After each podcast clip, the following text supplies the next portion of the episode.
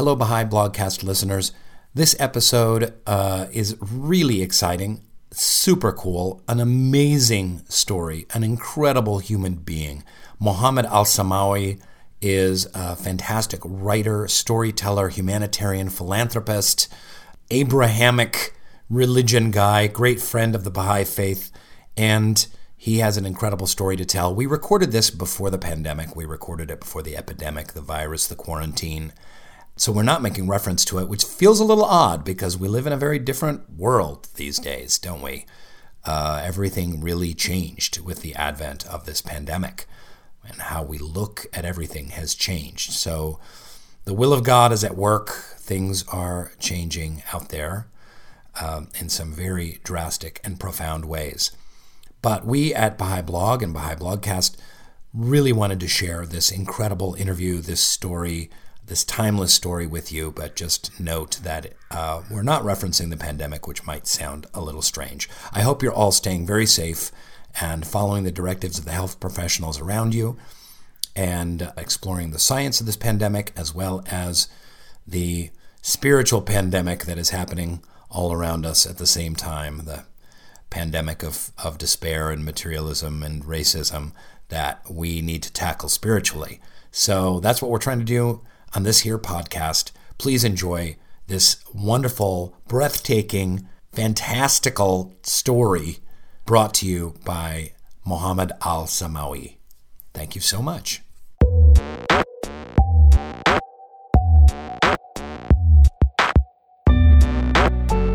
Hello, and welcome to Baha'i Blogcast with me, your host, Rainn Wilson. This is where I interview members of the Baha'i faith and other friends from all over the world about their hearts and minds and souls, their spiritual journeys, what they're interested in, and what makes them tick. Enjoy. Good evening, ladies and gentlemen, fans of Baha'i Blogcast. It's me, Rainn Wilson, once again from my office in scenic Agoura Hills, California. And uh, I bet you never thought that we were going to have someone named Mohammed on our show. But we've got a Mohammed on tonight's Baha'i Blogcast. And what a Mohammed he is. Out of, there's probably a good, would you say there's like a, um, maybe 800 million people named Mohammed on the planet? Maybe it's the most common name what do you think? It is. It is the most popular name in the world. It, and you know that. Mm-hmm. I was just guessing, but that is a fact. That's probably a fact. It, it is a fact. I'm so excited for this guest. I'm excited for all my guests, but this guest is making me giggle with joy and laughter. This is one of the most beautiful, spiritual, bubbly, funny, remarkable, wise souls you're ever going to want to listen to, you're ever going to want to hear and you're going to want to hear this story. He's the author of The Fox Hunt. We're going to talk more about that later. Um, an incredible personal story and journey. But before we go to your childhood, before we get to your story, which is remarkable, um, you've just launched something really extraordinary that uh, Baha'is and other fans of Baha'i, Bahaidom, Baha'i fans, Baha'i lovers all around the world are going to want to hear about. So tell us, tell us uh, about your new venture.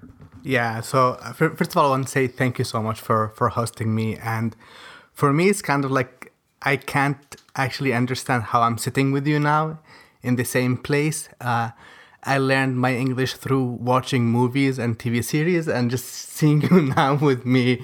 While when I was in Yemen, I was just like watching The Office and like all the time, and now I'm with you. It's it's amazing. Um, People watch The Office in Yemen.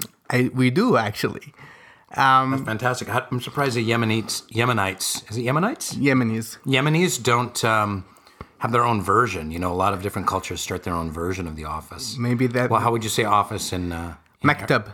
The Maktab. Maktab. Like Al Maktab. Al Maktab. Exactly. Yeah, yeah. Exactly. So, now uh, to answer your question about uh, my organization, I just launched an organization called the Abrahamic House.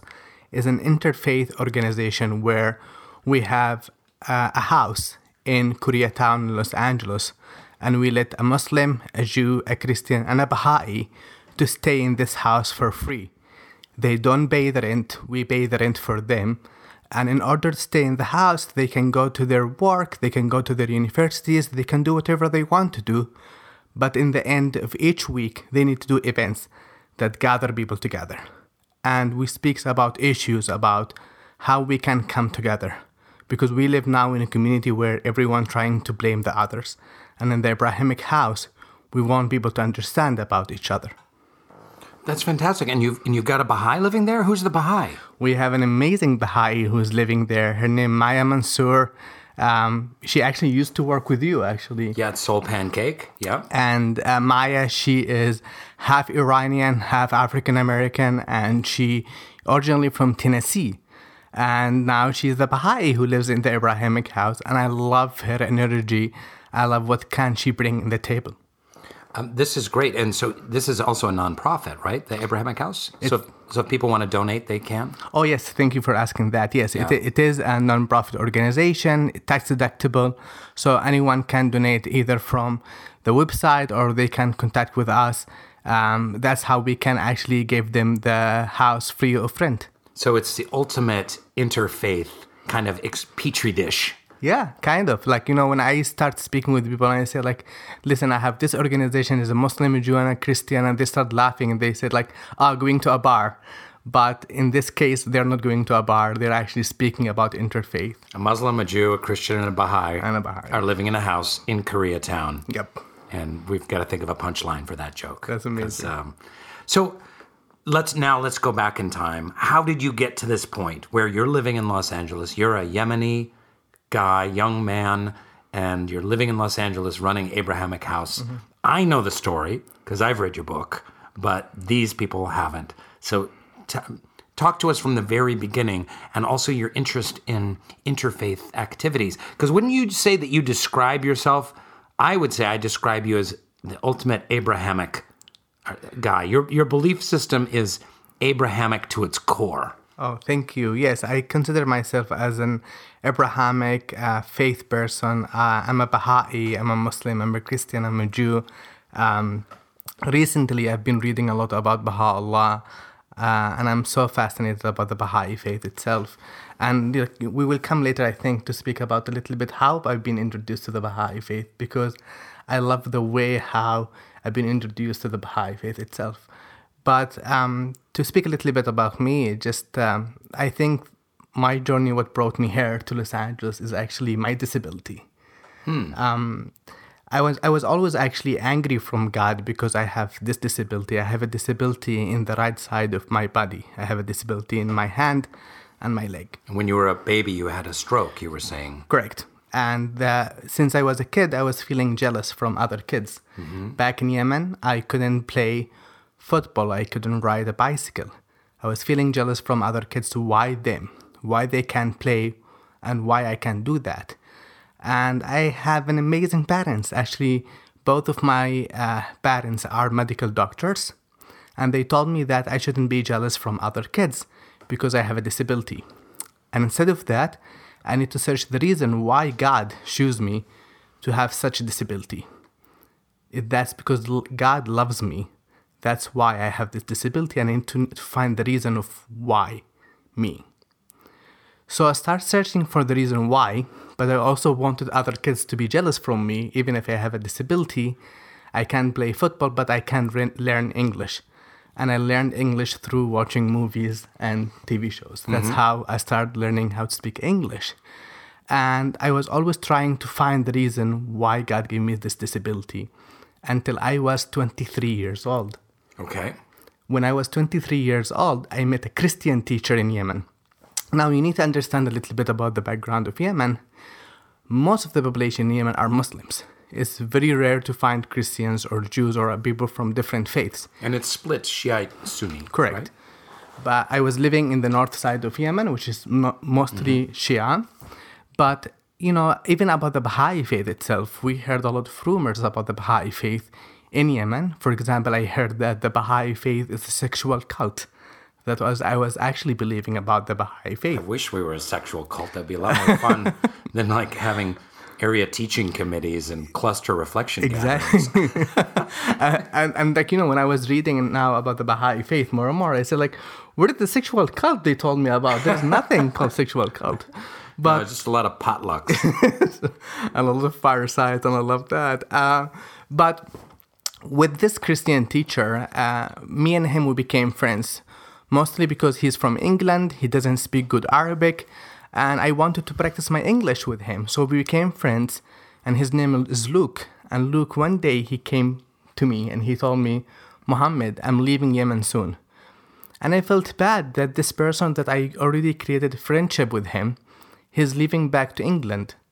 So I decided that I want to give him a gift. I want to give him a gift when he go back to his country, he will remember me. But what kind of gift I can give him? So I start searching for gifts, and then I realized something. Back when I was in school as a kid, I had a teacher, and the teacher taught me that anyone who's not a Muslim will go to hell, no matter if they are good people or bad people, because they don't believe in the Prophet Muhammad. And I couldn't imagine that um, Luke will go to hell because he was so good. He's a good person. So I decided that my gift to him is I will convert him to Islam so I save his soul. It's true. That's the ultimate gift. Yep. That's the best Christmas gift It ever. is. I thought that you know if I convert him to Islam, then I will save his soul from heaven, uh, from hell to heaven, and that's the biggest gift you can give to anyone. So I went to him and I gave him a copy of the Quran, the holy book of Muslims, in English, and I told him if you care about our friendship, I want you to read it. And my reason was is that as soon as he starts reading the Word of God, he will know how much Islam is a great faith, and he will convert it to Islam. Mm-hmm. But he surprised me. He told me, if you want me to read your book, I have one condition. Do you know what he asked me for? He gave me a copy of the Bible. And he told me, in the same time I'm reading your book, you need also to read my book. Now, I never thought in my life that I would read the Bible. And even when he gave me the Bible, he actually gave it to me with plastic bags inside the plastic bags because he was afraid if someone else would see it with me. In Yemen, it's very dangerous to have a Bible also with you. People will ask you questions who gave you the Bible, and he could be in a bad situation because of that. I went back to my home and I started reading the Bible. But I started reading the Bible not because I want to know more about Christianity. I wanted to read the Bible just because I want to find the aha. The aha that I can say, aha, my book is much better than this book, and that's why Luke will convert to Islam. Mm-hmm.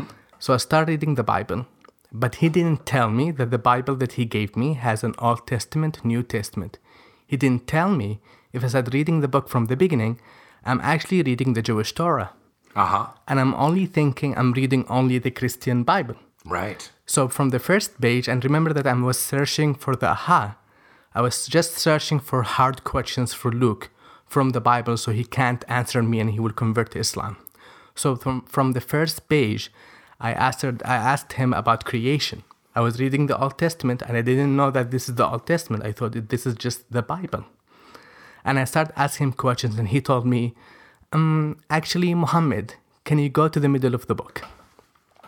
And I I talked to him. I said, like, what kind of people re- reading the book from the middle? Why you don't want me to read the book from the beginning? And he told me because you're reading now the Old Testament. I said, so? He said, you're reading now the Jewish Torah. And when he told me that, I was always wondering why there is always fights between Muslims and Jews. Why there is such hate always. And I've been always thinking that there is something that triggered Jews to hate us. And I wanted to understand why there is such hate. Hmm. So I started reading the Old Testament just to find out why there is such hate. Hmm. And the more that I was reading from the Torah, the more that I was fascinated about the similarities between Islam and Judaism. They didn't teach me that in school. In school, they teach me that the Torah is totally different from the Quran. It is a holy book, but rabbis changed the Torah totally so that it is not holy anymore. Didn't they say that about the New Testament as well? That Christians had changed and altered the New Testament so it's not completely to be trusted uh, in many Islamic circles? Absolutely, it's the same. It's the same thing actually. And when when I started reading the Torah and I started realizing how it's similar to uh, to Quran, not only from the stories, not only from the names that I can recognize from the Quran, is even from the value and the morals rules that you can see there. So what I did, I was able actually to go outside of my comfort zone. I started actually questioning my community. I was uh, questioning my school. Why did they teaching me the negativity instead of teaching me about the positivity, how we are similar to each other. So I decided that I need to study more about the Bible, not to question, but to know more. Mm-hmm. I don't want to find the aha anymore. I want to know what's the reason how we are similar to each other. To each other. So I start learning the Bible with Christians in Yemen, and most of the Christians in Yemen they are from India or Ethiopia. Okay. So, so I was learning the Bible with How them. How did you find a Bible study in Yemen? It's easy. Like you know, you find Ethiopians or Indians who actually not Muslims, and you just go to them, speak to them, and they say, "Can I join you?" And also because of Luke, he also introduced okay. me to his friends mm-hmm. who are also Christians. But I couldn't find Jews to be also know more about the Old Testament. So I decided that maybe I need to find a Jew and ask them questions about the Old Testament. So I was searching for a Jew in Yemen, and I couldn't find any. That sounds like a uh, title of a of a book. Your next book, searching but, for a Jew in Yemen. And but what happened to me is that I found something else called Facebook. so on Facebook, I was searching for Jews. The question is how to find a Jew on Facebook also. so I started searching for the word Israel. And what I was thinking about, anyone from Israel will be a Jew. And then I started realizing that I never used actually Facebook. Mm-hmm. And when you word, when you write the word Israel on Facebook, they give you this all options. And honestly, Israel has a lot of beautiful girls from Israel. Um, so I start adding them as friends, and you can imagine that nobody accepts my request. yeah, a guy named Mohammed. Yeah, exactly. Will you be my friend? Oh yeah, and, and you need to see like even my profile picture at that time. I had like a big mustache and like Mohammed and like wearing the Yemeni clothes. Uh, so nobody accept my request, and then I realized that this is not the way how you use Facebook. So I started sending private messages, and my messages was just copy paste. It was like this: Greetings from Yemen. My name is Mohammed. I know that you're Jew. I know that you live in uh, you live in Israel. What do you think of Muslims? What do you think of Yemenis? You're sincerely Mohammed. And you can imagine with such message also, not a lot of people will respond, right? It's like a Nigerian prince ask you for like a million dollar or something like that. But I was lucky that a couple of people responded. The first person who responded, his name Nimrud bin Zayef, who lives now in Philadelphia actually. Mm-hmm. At that time he was living in Tel Aviv. And he responded and he's like, Muhammad, like, you know, I have a lot of friends who are actually Muslims, Jews, and Christians, and from different faiths, and we live all in peace. So he started introduce me to this amazing friends of him. And at that moment, everything changed my life. For the first time in my life, I found the reason why God gave me such a disability. I decided to become an interfaith activist. You see, it's because of my disability I learned how to speak English. And, wow. and because of that, I was able to meet Luke. And because I met Luke, I was able to read the Bible and the Torah. And eventually, I was on Facebook speaking with all these people from different faiths. And that's why, for the first time, I said to myself, I will just write on Facebook about the similarities. I will not do the same thing as I've been used to learn in school about the differences. Right. I will focus about how we are actually together. The same. So let's get a little metaphysical here. Remember that movie Sliding Doors with Gwyneth Paltrow? Mm-hmm. There's a different version of the world in a parallel universe in which Muhammad al Sawami Samawi yes. um, was did not have a stroke as a baby and um, was physically without any uh, disabilities and a mm-hmm. soccer enthusiast. Um, uh, what, what what would your life be like in Yemen now had that been the case? You, you, you know, you, you just touched my heart because, like, I'm just thinking without my disability, I wouldn't be a peace activist in the first place. Yeah. Uh, I wouldn't be even with you now, sitting with right, you. Right. I would I would be in Yemen suffering because of the war in Yemen. Thank God, God that God gave me such disability. Wow. So um, that's how my disability actually changed me to become an interfaith activist. But unfortunately, being an interfaith activist in Yemen is not an easy thing, no. and I and I put myself in a lot of risks. What are the risks of being an interfaith activist in Yemen, and how did that uh, lead you on this strange path to my office in Agoura Hills? Mm. Yeah, this is an important question because it's not only about interfaith activists, it's about being an activist in Yemen, period. Um, you see, back in Yemen, and I'm speaking about Yemen before the war. So I'm speaking about Yemen before 2013. We used to have one president that he was the president of Yemen for more than 32 years. And he never wanted us to focus that we don't have good education in Yemen. We don't have good hospitals in Yemen. So he always wanted to focus us on a fake enemy. So instead of protesting on the street against him, we will focus on the fake enemy. And he created this fake enemy for us, being the Jews, Israel, anyone who basically different than us. And when I start doing my activism, that's when I put myself in risk. Because the government don't like the work that I'm doing. Extreme groups like Al Qaeda, Houthis, they don't like the work that I'm doing.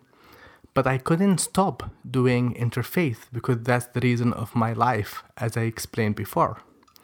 But one day, everything changed in my life because I was feeling lonely in Yemen. Okay. I was feeling that I am the only interfaith activist I know in Yemen, and I want to encourage my friends also to do the same. So I went to my friends and I asked them, Do you want to practice your English? Because if I told them you will just speak with Jews and Christians, they will not do it. Uh huh. So they said to me, Sure, how? I said, Well, there is a new way called Skype. I will put you on a Skype with people who can speak very good English and you just speak with them. I didn't tell them that they are actually speaking with Israelis. and unfortunately, because I didn't tell them, it was a mistake, it put me actually in risk. Wow. After the call, my friends went to their parents and they started giving rumor about me that I am an agent for Mossad. And I want to recruit them to be also an agent for Mossad. You would make an excellent agent for Mossad, I think. yeah, with my disability, sure. Um, but because of this such accusation, everything in my life changed. I started receiving threats on Facebook, oh, wow. people with Osama bin Laden picture, uh, and I was, of course, afraid. But in the end, it was a Facebook threats, and I was trying always to not only care about myself but also care about my family. Yemen is a family-oriented culture. So when I receive a threat because I live in the same house with my parents, with my siblings, I don't just take the responsibility of my actions, but also my family will take responsibility of my action too. So when people accuse me for being agent from Mossad, you imagine what kind of threats they received also because of me. Hmm. But I couldn't stop and I was traveling all the time. And until 2014, everything changed in Yemen. There is a group called Houthis. I don't know if you heard about Houthis before, but they are an extreme group. They are Shia. They have this disgusting logo which says, Death to America, death to Israel, damn the Jews. And they came, they controlled the capital city of Yemen, Sana'a, where I used to live, and they controlled the police station. They put the president of Yemen as a hostage in his home, and they basically became the government in Yemen. And not to get all political, but there's much talk about how they're supported directly by Iran. They are supported directly by Iran. Uh, that's the reason why they exist in the first place is because of Iran. I always say that Houthis are the Yemeni version of Hezbollah. They've been created by Iran to make this chaos that we are having now in Yemen. But in any way, and also like Houthis, unfortunately, right now they are the one who doing all this bad uh, tasks against Baha'is Okay. in, in, in Yemen. right. But in any way, because of this, I when I went back to Yemen, I received the phone calls, and the phone calls basically was a personal threats of my life, and I had to leave Sana'a because of the threats that I received. Mm-hmm. I decided to leave because I don't want my family to be in risk, and I was in another city called Aden, far away from my family, and I thought I would be safe from Houthis, but actually, I was in a much worse situation because when I escaped from Houthis, I was in a city that controlled by Al Qaeda and other extreme groups. Okay. Okay. So Al Qaeda was coming in to fight the Houthis, but Al Qaeda is supported by Saudi Arabia and is uh, Sunni. Correct. Right? So Correct, you but had two kind of terrorist groups 100%. supported by two different sides of the uh, uh, of the Muslim world. Yeah, and, and we need actually to speak a little bit about it because it's a little bit confusing. Okay. Um, what happened that the president of Yemen was a hostage in his house. So when he escaped from Houthis, he also went to Aden, the same city I escaped to. Okay. And when he went to Aden, because he didn't have this army to protect him anymore, he asked tribes in Yemen to protect him. And a lot of people who come to protect him, they're actually ex fighters from Al Qaeda or extreme fighters from Salafis and Sunni groups. And that's how he was protected by Sunni groups who also hate Houthis. But the bad thing happened that Houthis, they didn't stay in Sana'a and that's it. They came all the way to Aden and the civil war started. A civil war between two extreme groups, and I was in the middle of that war. I was planning at that time actually to go back to Sana'a, but I could I couldn't go back mm-hmm. anymore. Mm-hmm. And I was hiding in a small apartment. And at that time I was working with an organization called Oxfam. I contacted my organization, I asked them if they can help me, and they gave me the bad news that they did evacuation for all the international stuff and they don't have anyone to help me.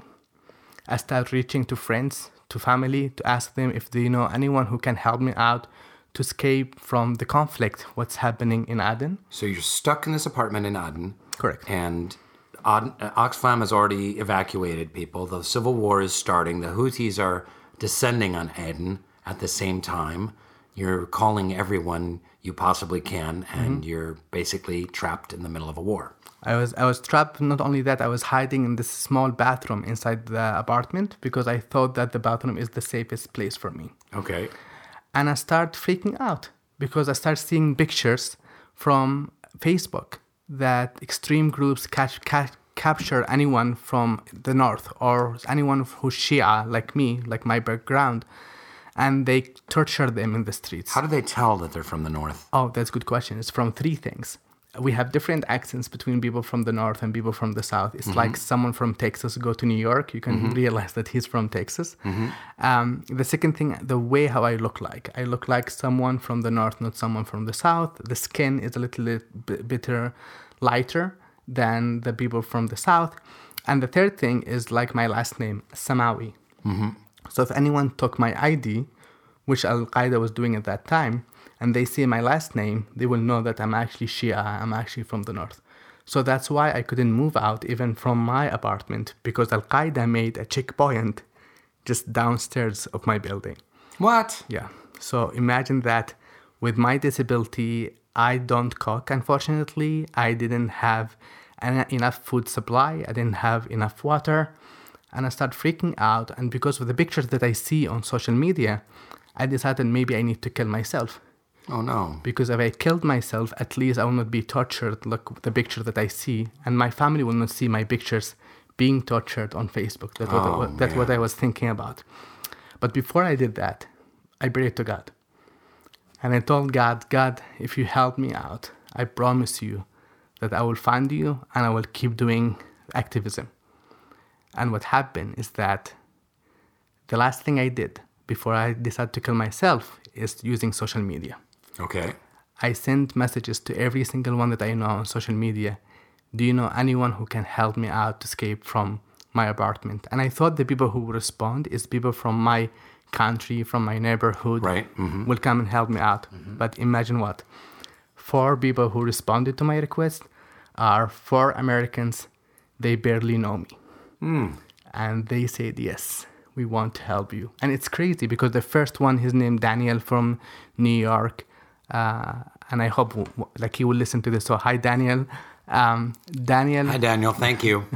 when I met Daniel, I met him in a conference in Bosnia, Sarajevo, for Muslim Jewish conference, and he was dancing breakdance. And I only spoke with him for five minutes. So when he responded to my message, I was thinking like, really? Can someone like him, who was dancing breakdance, can help me to escape from Al Qaeda? But at least he said yes. And the second one, her name Megan, and Megan also hi Megan. She lives. Hey, Megan. She lives. Thank you. she lives in Washington D.C. And Megan, um, at that time, she sent an email to all her friends asking them, "Do you know anyone in Yemen who can help my friend to escape from his apartment?" And she sent this email to all her friends, including Justin Hefter, who lives in San Francisco. But she didn't know that actually Justin knows me. I'm actually the only Yemeni that he knows. That's crazy. So when he received the email, he responded by saying, Hi Megan, I actually have a friend in Yemen. Maybe my friend will be able to help your friend. So tell, tell me, he writes you to Yes. ask to see if you can help you No, he- get out of your apartment. No, he, ga- he gave her my contact information and she told him, Justin, I am speaking about Muhammad. That's, It's- that's who it is. It's the same person. Unbelievable. And Justin, hi Justin. Justin now. Uh, Hi, Justin. Um, Thanks, Justin. and Justin basically stopped doing everything and trying just to help me out at that moment. And the fourth person is Natasha. And Natasha now lives in uh, Jerusalem. Hi, Natasha. Hi, also. Natasha. Thank, thanks so much, Natasha. And Natasha also contacted me and she said, I want to help. Now, the four of them, they don't have any military experience. They don't know almost nothing about Yemen. Sure. And they barely know me, except mm-hmm. Megan. But the, the other three, they barely know me.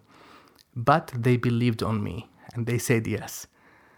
And there is actually a phrase which I love a lot from the Quran and also from the Talmud. It says, Who saves a life, save the whole world. They never stopped believing in me. Mm-hmm. And even though Al Qaeda was downstairs, they started, the first thing they did, they posted on their Facebook and they asked their friends, Does anyone has an idea how we can help someone escape from Al Qaeda in Yemen? Oh, my God. imagine how much their friends was making fun of their boss. um, actually, Daniel, a friend of him, contacted him and he said, Daniel, I think someone hacked your account from Yemen because of his boss. But the crazy thing that in 13 days, these four people were able to do a military operation for me. Um, what? How? Incredible. These four people, because they start from Facebook and friends of friends of friends of friends, they were able to reach the State Department. They were able to reach people from the government. And eventually they reached India, who was doing evacuation for their own citizens. Okay. And they asked the Indian government if they can do also an operation for me. How are they evacuating? On airplanes or boats or what? It was a military ship. Military ship was in the harbor of Aden Of harbor evacuating Indian citizens, Correct. workers, Uh, that- military, at- at government that- employees. Yeah, at that time, all the countries was doing evacuation for their own citizens. Unfortunately, America didn't do evacuation for Americans, but other countries was doing evacuation. Mm-hmm. So these people was trying, the four of them, they contact France, they contact uh, Japan, Russia, all the countries, asking them, can you help Muhammad? And all the countries said, no. The only country said maybe is India. And there is a senator. Uh, he used to be the senator of Illinois, and I don't know if you know him because he's a friend of the Baha'i community. His name's Mark. Senator Mark Kirk. Yeah, Mark Kirk. Yeah, I've spoken to him before. Yeah, And- he's, he's a great Baha'i supporter. Yeah. Senator Mark Kirk, he has a disability that's similar to my disability. Oh wow. And when he heard about the situation that I have, he decided that he needed to make a step. So he started contacting people from the State Department at that time. It was Obama administration. And they were able to send a letter to the Indian government, an official letter from, Amer- from, from the American government asking them if they can help me out. And India said yes. So the evacuation started. And it's crazy because the evacuation was on March 2015.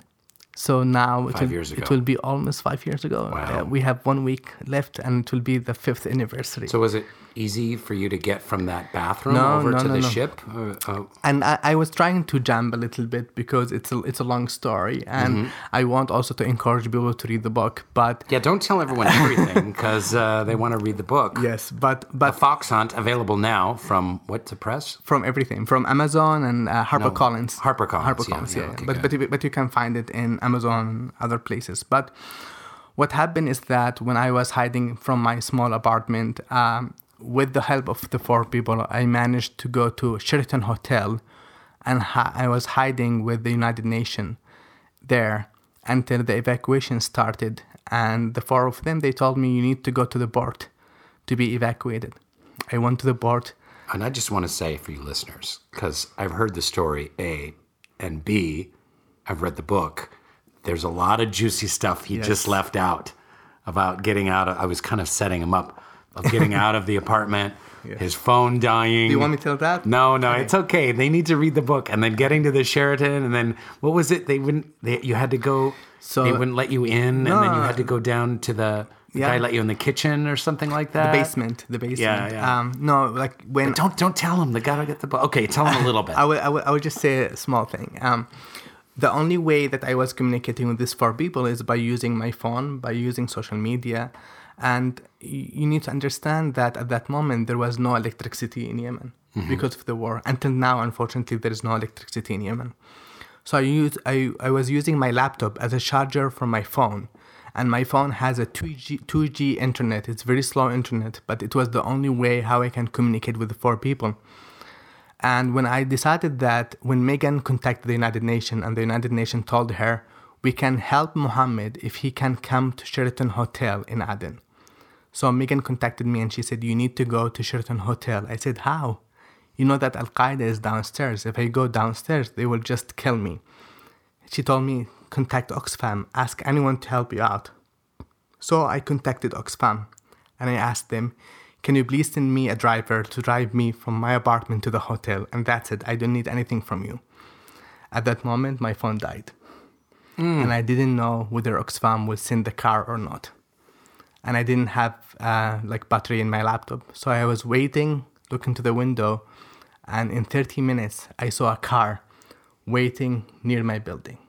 And I thought to myself, this is Oxfam car. If I don't go out right now, he may drive away. That Exactly. May be it. That may be the yeah. That might be the end of it. so I need to make a decision. And because my disability, I can't run, so I basically decided not to take anything with me except my laptop and my phone. I went downstairs. The first attempt, it didn't work out. I was in my apartment. I tried the second time. I went to the car. I opened the door. I closed the door and I told him, "Go, go, go." And he looked at me. He said, "Who are you?" I said, "Oxfam." He looked at me. He said, "What's Oxfam?" he was not the driver from Oxfam. he was just some dude. and I collapsed in his car. I started crying. I told him, please help me out. I started showing him my disability. And this man really reminded me of Yemen before the war because there was no really difference between Shia or Sunnah or between people from the north or south. We're all Yemenis. And he decided to risk himself.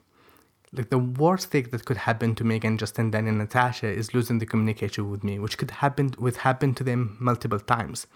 But this man decided to risk his life. He drive me to Sheraton Hotel. There was more than checkpoints. Stopped the car. I was hiding in the back seat. Everyone was opening, like he opened the window and they took his documentation, asked him question, and let him go. Every time I was thinking that if they will just open the door and they see me, they will just kill me and kill him. Oh my gosh. So I arrived to uh, to the United Nation, and at that time I had security, I had food, everything was perfect. Until and again, like that's a lot of details in the book, but I found myself in a couple of days alone, and the United Nations left me alone in this big hotel called Sheraton Hotel, which, by the way, is being bombed now.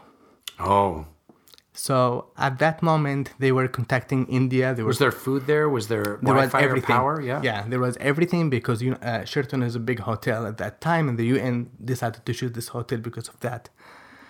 At that moment, um, the evacuation started, and the four of them they told me you need to go to the port. The hotel staff helped me out to go to the port. I was in the port when I see 400 Indians want to be evacuated by small fishing boats because the Indian military decided not to come all the way to the port, the ship. It was too risky for them. Mm-hmm. So they put the ship in the middle of the sea. Okay. And the only way you can go there is by small fishing boats. Mm-hmm. In the beginning, they didn't allow me to go. They said you're not in the list. And again, the four the four Americans heroes, they did an amazing job on So they're connected with you this whole time by Facebook. Like, oh, we'll make a call for you. WhatsApp, yeah, WhatsApp, Facebook, Yeah. Skype. That's what Yeah. the three things. On Twitter also, sometimes mm-hmm. they were using Twitter. But it's amazing, like, you know, just by using social media, they were trying to know what's happening to me. Mm-hmm. And they were able actually to contact also with the military chip to the Indian captain and tell him about my, my situation. And the evacuation happened to me. And that's how I was evacuated from Yemen on Passover, actually. I crossed the Red Sea from Yemen to Djibouti, Like Moses. but in the wrong, in the wrong direction. Okay. and in this time, it wasn't Moses, it was me, Muhammad. uh, and, the, and the amazing thing about it, and like this is now the, the nice part, when I was in Djibouti, we were the first Yemenis ever to escape from the war in Yemen. Hmm. And the Djiboutian government, they didn't do, they didn't know what to do with us. India, they decided that they will not take me to India. They will just leave me in Djibouti. So I was in a jail with other Yemenis, and I thought that's this the end. I don't know what will happen to me. The amazing thing happened. These four people they didn't give up on me. They wrote on Facebook, "Does anyone knows anyone in Djibouti?" and fair enough, a friend of Daniel from Belgium, she said, "I used to know someone from Sierra Leone who used to work in Djibouti. This person sent his friend. His friend came to the jail, and he says, "Where's Mr. Mohammed Samawi?" And all the Yemenis, who are you, man? Why they're talking about your name?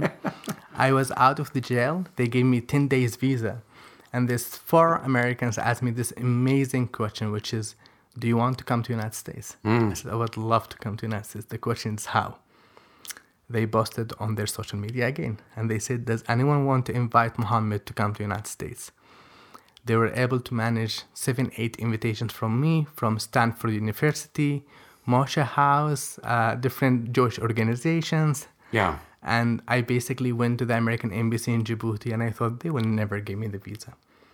They did. They gave me the visa. I was so happy. And then I told the four of them, Thank you so much. I have the visa. Now, there's two things you need to understand at that time. I didn't have luggage, You didn't have money. I didn't have money, and I didn't take shower for a long time. Oh, no. and now how I can buy a ticket to come to United States. They told me, Mohammed, don't worry about that because we were boasting about you all the time on Facebook. Already our friends, friends of friends, they know all about your story. There's someone named Chris from Texas. He doesn't know even the whole story. He decided to buy my ticket to United States. He Thanks, Chris. Hope Chris, you're listening. Chris from Texas. He's an amazing guy, by the way. Hi, Chris. Um, Chris decided to buy for me a business class ticket from Djibouti to San Francisco. Amazing. Imagine someone like me with no luggage, dirty clothes. Everyone was looking to me in Djibouti. Can he travel or not? And I have a business class ticket. it was a little bit kind of like a dream. The only clothes are the clothes on your back Correct. that you've been wearing for like eight days. Yeah. And this is like where I came to United States. When I arrived to United States, the plan that Justin will pick me up because I didn't know what's Uber. I don't know what's Lyft. I don't know how to use taxi in United States. It's like my first time in United States for God's sake. Justin had an accident. He couldn't pick me up. And again, they used Facebook and they said, Does anyone want to pick up Mohammed from San Francisco airport? Yeah. and this beautiful woman named Jenna, which is an amazing friend, which is Hi, also Jenna. which is also a board member Thank of you. my organization. Oh, Thank you, Jenna, for all everything. Jenna, she shared the post on her Facebook, asking anyone, does anyone knows anyone in San Francisco can give me a, a ride? And uh, an amazing Chinese guy, he said yes. He doesn't. He doesn't have even a car. He rented a car and he came all the way to the airport with this big sign. It says Mohammed Samawi. This is the first person I see in the United States. Oh my I saw in the God, that's States. great. So I saw him. I started crying, running to him. Yeah. And he didn't know the story. He just thought that he was doing a favor for Jenna. Yeah, yeah. So he looked to me, running to him and crying, and I gave him the biggest hug ever. And I said to him, "Thank you so much. You saved my life." And he was saying like, "What? Why?" What are you I said, about? "What do you mean? Why? I just came from Yemen." And he said, "So?" He doesn't know even that there's a war in Yemen. Okay. And all that I'm thinking about, like, oh my God, he doesn't know anything about me. Why did he come to pick me up? Hmm. I understand why later on because when I was with him in the car, he asked me this weird question, which is, So, Muhammad, from where you know Jenna? And I looked at him and said, Who's Jenna? Because I didn't know Jenna at that time. I didn't know that she shared the boss of Daniel. Right, right. And he was so devastated that I don't know Jenna. So he started driving a little bit like fast. And all I'm thinking about, like, oh my God, I made it all the way from Al Qaeda, from Houthis, and now I will die in San Francisco because of his driving. So I started telling him a little bit about the story. And he told me that's an amazing story. And I'm, like, he was so sorry that he almost gave me a heart attack. but Also, uh, he shared with me that he has crush on Jenna. Oh, okay, of course. And he thought that I know Jenna and I will give Jenna a call and say, Jenna, he's an amazing guy, you should date him. But he was disappointed that I didn't know Jenna. and he also felt bad that about what happened to me, so he had, he invited me for my first meal in the United States. He told me, Are you hungry? I said, Yes. So he invited me for KFC. This was my first meal in the United KFC, States. huh? Wow. Kentucky Fried First Chicken. class. Yes. Fantastic. Um, and that's how I came to the United States. That's amazing. Yeah. And I mean, I have so many more questions for you. Um, what happened when you got to the United States and how you eventually got your green card, what, you know, your adventures have been for the last four and a half, five years here. But the biggest adventure of all is that your story was optioned for a screenplay and is potentially, knock on wood, going to be made into a feature film. Could- How did how did you get your story out in such a way that people would find out about it and turn it into a screenplay and also you turning it into your book how did Yeah. that happen Yeah, and and still like it's uh, it's an amazing thing for me as a refugee that I was able to because all- the all the refugees always say all most of the refugees who come to United States they have such powerful stories even better than my story but they don't have time to tell their own stories. Uh, and when I came to United States actually my dream was to work at Starbucks. That was my dream and i wanted actually to forget even about my activism i was mm-hmm. really afraid that if i will keep doing activism in the united states al-qaeda will come all the way and houthis will come all the way from yemen. They will kill me in the united states. Mm-hmm. But the longer that i stayed in the united states the longer that i understand the better i understand that there is something called freedom of speech in the united states. Nobody will kill you if you are if you are speaking different than what they what they want to speak about. Nobody will kill you if you are different basically so i start uh, speaking more about the story. I didn't work at starbucks at all unfortunately but one day i was speaking in a small dinner with a couple of friends. And the movie producer mark platt which i consider consider him as a father to me. So hi mark. I'm, I'm sure you will you will you will hear that later hi mark. Um, mark is such a beautiful soul. He told me I want to make a movie about about about your life, and I was really afraid how to make a movie about my life. Uh, what's the right thing about it? Mark is such an honest guy, and from the beginning he told me that this is a movie, and in the movie they don't take all what happened to you and they make it as a movie. They change it. It will be based on true story sure and mark started telling me like how this movie will help the activism that i am trying to do the interfaith activism but also will help me out to spread the word about what's going on in yemen. So i decided to do it and right now we just finished the script. Uh, it was written by josh singer which is also hi josh. Uh, josh he i'm getting tired of saying hi to so many people. Josh, he wrote uh, the movie called Spotlight. He he won the Oscar for for Spotlight. Brilliant. And and um, he wrote an amazing script. I can't wait to see it as as a movie. But I'm lucky for that. And then Mark was honest with me, and he told me you just need to understand that a lot of the things that you want to capture in your story, we will not be able to capture it in a movie. So he advised me maybe it's better for me to write a book. And that's how I wrote the book, which is interesting because usually people write a book and then yeah if and then they option it for screenplay Exactly. turn it yeah but for me it was kind of like the, the opposite. okay So I started writing the book, which is The Fox Hunt, now became translated to eight languages. oh my goodness And it became so a, the book's done really well Yes, and became a bestseller. And um, I'm really happy about the message that, um, again, it was hard for me to write about myself, but it took me six months to finish it. Wow. Because everything was still fresh for me Yeah. kind of what happened to me. And the book when i wrote it i wrote it for four main main reasons. And the first reason is that i want people to understand that it's not shame to be different. Yeah. My disability it's because of my disability i became the activist who i am. So sometimes we have problems in our lives and we don't know that maybe this problem will make something good for us um, and the second thing is that i want people to understand the four people who helped me out it didn't take from them money it didn't take from them to be superman or batman it took from them that they believed in themselves and they believed on me and they were able to help me out. And the third thing is that I think that's really important before we skip forward. Here's some people who just get a random message on Facebook Hey, can you help me get out of Yemen? And they're like, they take it on. And they're connecting with each other as they're communicating. So they're like, Hey, Justin, you tell. no, so, so, yes and no because they like really didn't know each other. Right, but they got connected eventually. Correct. Yeah. Um, but these people who are, you know, they're doing this or that, they have jobs. They're, who knows? They're working at Starbucks. Who knows what they're doing?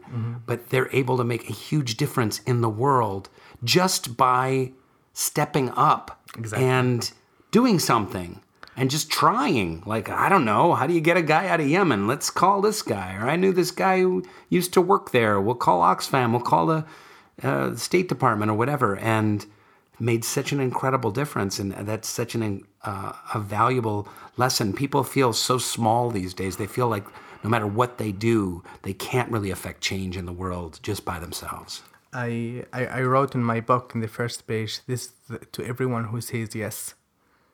Oh, wow. They said yes. Mm-hmm.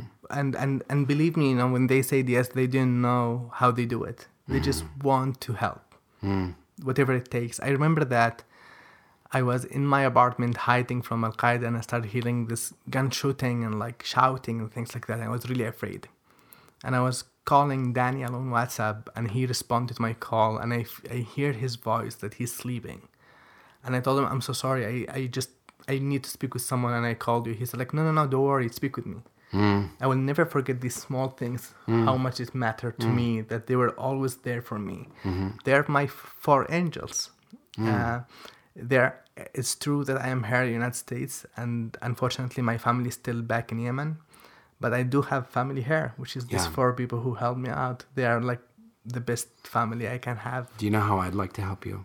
How? I'd like to get you a job at Starbucks. Oh, that would be amazing. I'm going to walk you down the road to the Starbucks. oh, that would be great. I'm going to put on one of those stupid green aprons on you and get you behind, get you making some coffee. I need I need a triple soy latte with a pump of skinny mocha. All right? Do you, you remember that? I love it. Okay. I love it, and and maybe even we can do uh, we can do like uh, Starbucks in a Abrahamic house or something like Yeah, that. That yeah. would be, that would be Sponsored by actually a good idea. Starbucks Exactly. would be great. But um, and I want to say about the fourth, the fourth, re- uh, the third reason, the fourth reason. The third reason was, I want people to understand that not everything that you've been taught is the absolute truth. Not everything that you learn from the mosque or synagogue or church is the truth. You need you need to search for the truth by yourself, and this is something that I love about the Baha'i faith. That you need to search for the truth.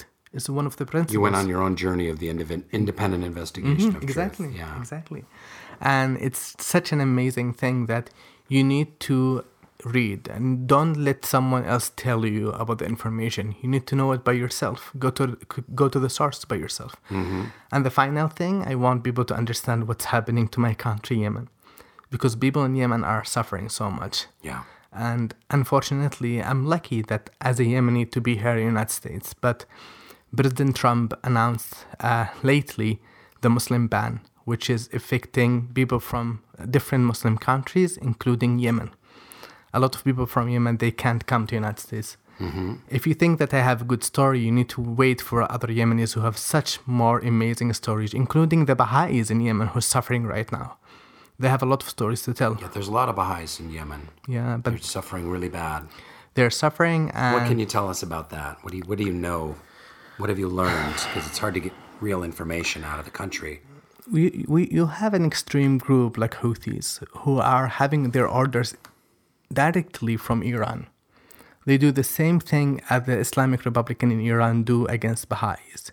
Right now, the leader of Houthis, he gave a speech, which is everyone can find it on YouTube. If you search about Houthi leader, if you write Houthi leader um, Baha'i, just write Houthi leader Baha'i, you will hear him speaking in a video about the Baha'i faith that is actually created by the Israeli Mossad that it's a faith that against Islam and need to convert everyone to Baha'is and it's not a true a true faith. Imagine the hate against the Baha'is happening right now. It's not from the Yemenis themselves, it's mostly from the Houthis. Baha'is right now, they're afraid because they put them in jail. They can't have houses anymore. They take their Wow. they take their cars, they take their money, and basically Baha'i is having a hard time. But let me tell you something. Baha'i Yemenis are one of the most strong Baha'is. And like when I hear the stories of the Baha'is in Yemen, I feel so proud to be Yemeni. Um, The people in Yemen, the Baha'is, even with this all problems, they never give up on their own faith. Mm. They never give up on Baha'u'llah and the teaching of Baha'u'llah and Abdul Baha. But I will say something that after the video, and remember when I was speak about difficulties and how difficulty can be a good thing. Mm-hmm. After the video of the Houthi leader against the Baha'i faith, because a lot of Yemenis they hate Houthis, when they heard him speaking against Baha'is, you know what they did? They started want to know more about the Baha'i faith. Oh. So he actually did a good thing for the Baha'i faith. Wow. Yeah, yeah. Amazing. And how, is your family okay?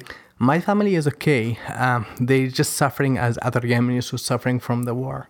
I hope the war will end soon. I really hope so. Um, Do you see a way out from this war? to be honest with you, like if there is one one country can stop the war in in Yemen, it will be United States. And what did you say about the thing with the guns? Where The only reason why the war still exists in Yemen for five years so far, it's because United States, unfortunately, investing in the war in Yemen by selling weapons. If United States stop selling weapons to the countries who's doing the war in Yemen, including Saudi Arabia, the war will end the second day. You know what happened? Uh, Senator Bernie Sanders, uh, he did a resolution in the Senate against selling weapons to countries doing the war in Yemen. And the Senate, the Congress, they approve it actually.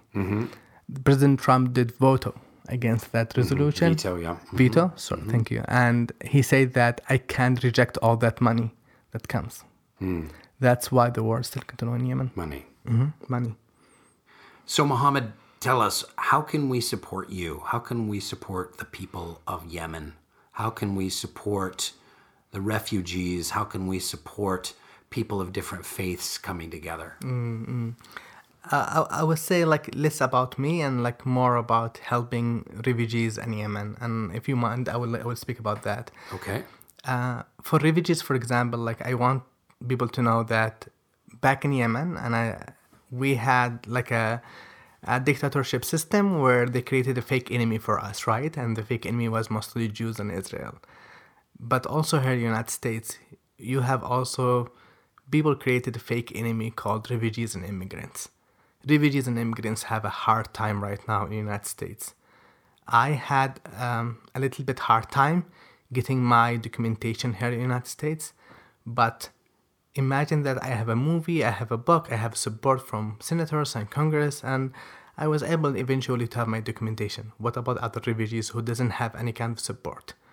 I would like to ask each one of you if you can go and speak to a refugee and immigrant, have a tea with them, coffee, and just speak with them. They really need it. It means a lot to us, to refugees and immigrants, to feel that we are belonging. And ask them about their stories. Trust me, their stories will be much, much better than my story. And the second thing is that I would say a lot of my friends, immigrants and refugees, unfortunately, they decided to leave United States they decided to go either to Canada or to go to other countries because the situation in the United States became so hard for them. I hope we can change that. And the way how we can change it is by pushing the Senate and the Congress to help the refugees. So please keep that in your mind when you contact with your senators, with your contact with congressmen and women, and ask them about how we can help refugees and immigrants here in the United States. There is one organization do an amazing job, which is actually the uh, the founder is a Baha'i uh, called Tahirih. Tahirih and Justice Center, yeah. the, yeah Tahirih Justice Center Layli Miller-Muro, who founded it, was on this podcast. Yeah. And and Layli is an amazing friend also of mine. What they do, they do an amazing job to help refugees and immigrants who doesn't who, can't have lawyer because it costs a lot of money to have a lawyer, and they give them free lawyers. In order to do that, they need your support. So if you want to help refugees and immigrants, maybe that's one of the organizations that you can donate to and support to. And the second thing I want to speak about Yemen. uh, people in my country are suffering. And the suffering of, of my country, I can't just think about it a lot because it gives me nightmares. How I can live here in the United States having a a movie while my people are suffering. I hope we can do something for it. And the first thing to do, we need to keep pushing the American government to stop selling weapons to Yemen. That's how we can help people in Yemen. And the other thing is that a lot of people in Yemen are suffering. Yemen became now the most, the, the biggest crisis in the world. And to help it, there's a lot of organizations who gave food and medic- medical uh, help to Yemenis.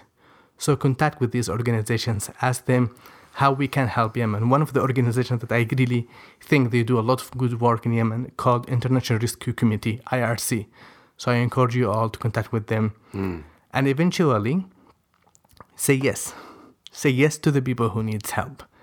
Again, these four people, when they helped me out, it didn't take from them money or superpower to help me out. It just takes from them to say yes.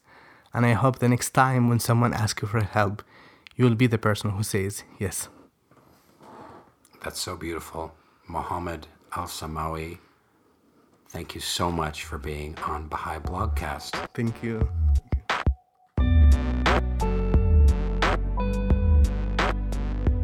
Thanks for listening to Baha'i Blogcast. Hope you enjoyed the episode and the conversation. Check out more fun Baha'i stuff on Baha'iBlog.net. Thank you so much, and good night.